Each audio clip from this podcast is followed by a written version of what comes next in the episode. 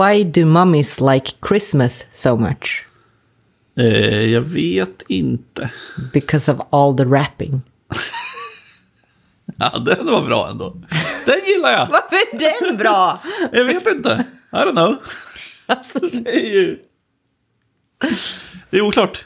det är alltid olika. Alltså, Allt är oklart. Min humor den är svårdefinierad. Ja, okej? extremt. Det går inte att, det går inte att förstå sig på den. De får skriva liksom en, någon forsknings... De får ha forskningsanslag för det här och göra liksom en jävla rapport. Ja. De har ju ganska bra underlag i podden. ja, det här är ju toppen forskning. Det kommer ser- serva samhället. Jajamän. Eh, idag är vi på dagen före dopparedagen och det är lucka nummer 23 alltså. Jajamän. Imorgon kommer sista julkalenderluckan, men först ska vi ta oss igenom idag. Och bakom lucka 23 så har jag ett tips på en hemsida som är från eh, en snubbe som heter Neil. Och nu försöker jag komma på vad han heter i efternamn. Jag tror han heter Agarwall eller något sånt där. Eh, om jag inte minns helt fel. Men han heter Neil i förnamn, det är jag ganska säker på. För hemsidan heter neil.fun. Och den är egentligen att han gör massa små projekt eller små sidogrejer liksom, som är väldigt roliga.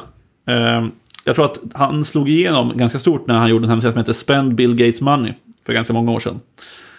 Som går ut på att ja, men du har jag vet inte, 100 miljarder dollar och sen kan du köpa massa saker på den här hemsidan. Eh, så du kan köpa Big Macs och du kan köpa liksom en, en hundvalp och du kan köpa en häst och du kan köpa bilar och grejer och så blir det bara dyrare och dyrare.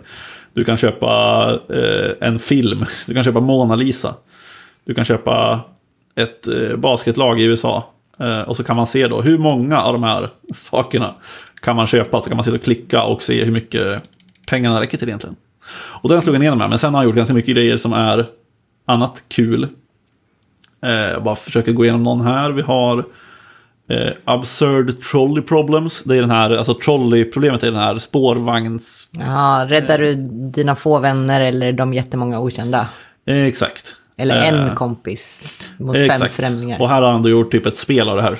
Eh, som är typ så här, ja men kör du, räddar du fem personer eller en person till exempel. Eh, och sen kan man då få statistik på hur, vad folk har valt. Eh, och de här problemen blir liksom mer och mer eh, konstiga. Typ sen är det så här, ja men räddar du fem personer eller alla pengar du har. Och så får man välja vad man, vad man vill göra. Oj, var det ändå så många som hade räddat sina pengar? ja, det var många som räddade pengarna. Oj, det var typ 64... Nej, vänta, vad blir det? 36 procent hade ändå räddat pengarna. Ja, här har vi. Eh, du får välja mellan fem personer eller att du själv dör. Och då väljer man sig själv. Ja, inte 40 procent. Nej, inte 40 procent tydligen. Och det är liksom, de här är ganska stora. Det är 2,5 miljoner som har svarat på de här tydligen. Så att, här, här kan man rädda fem personer eller Mona Lisa. Ganska enkelt va? Mona Lisa.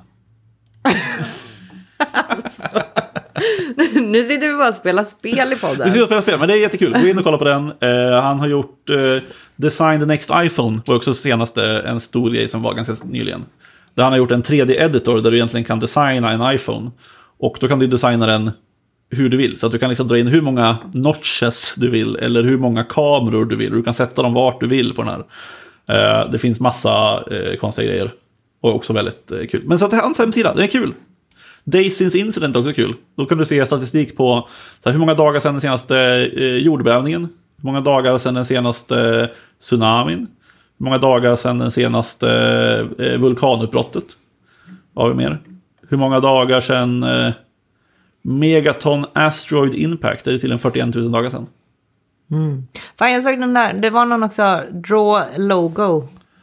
Ja, den här draw, draw logos from memory. Ja, det här påminner mig så himla mycket om... Det, det var en väldigt kort period då man satt och liksom försökte komma på vart loggorna kom ifrån. Det var så här Ah. jättemycket spel. Och det var förvånansvärt...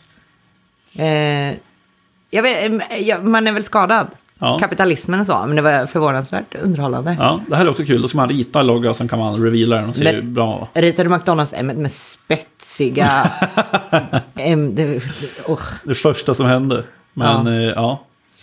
Nej, så att eh, nu har vi, nu har vi Det är näst sista avsnittet, vi kan gå ut på tiden lite grann, det är okej. Men gå in och titta på hans hemsida, det finns väldigt mycket kul att spendera väldigt mycket tid på det. Ja.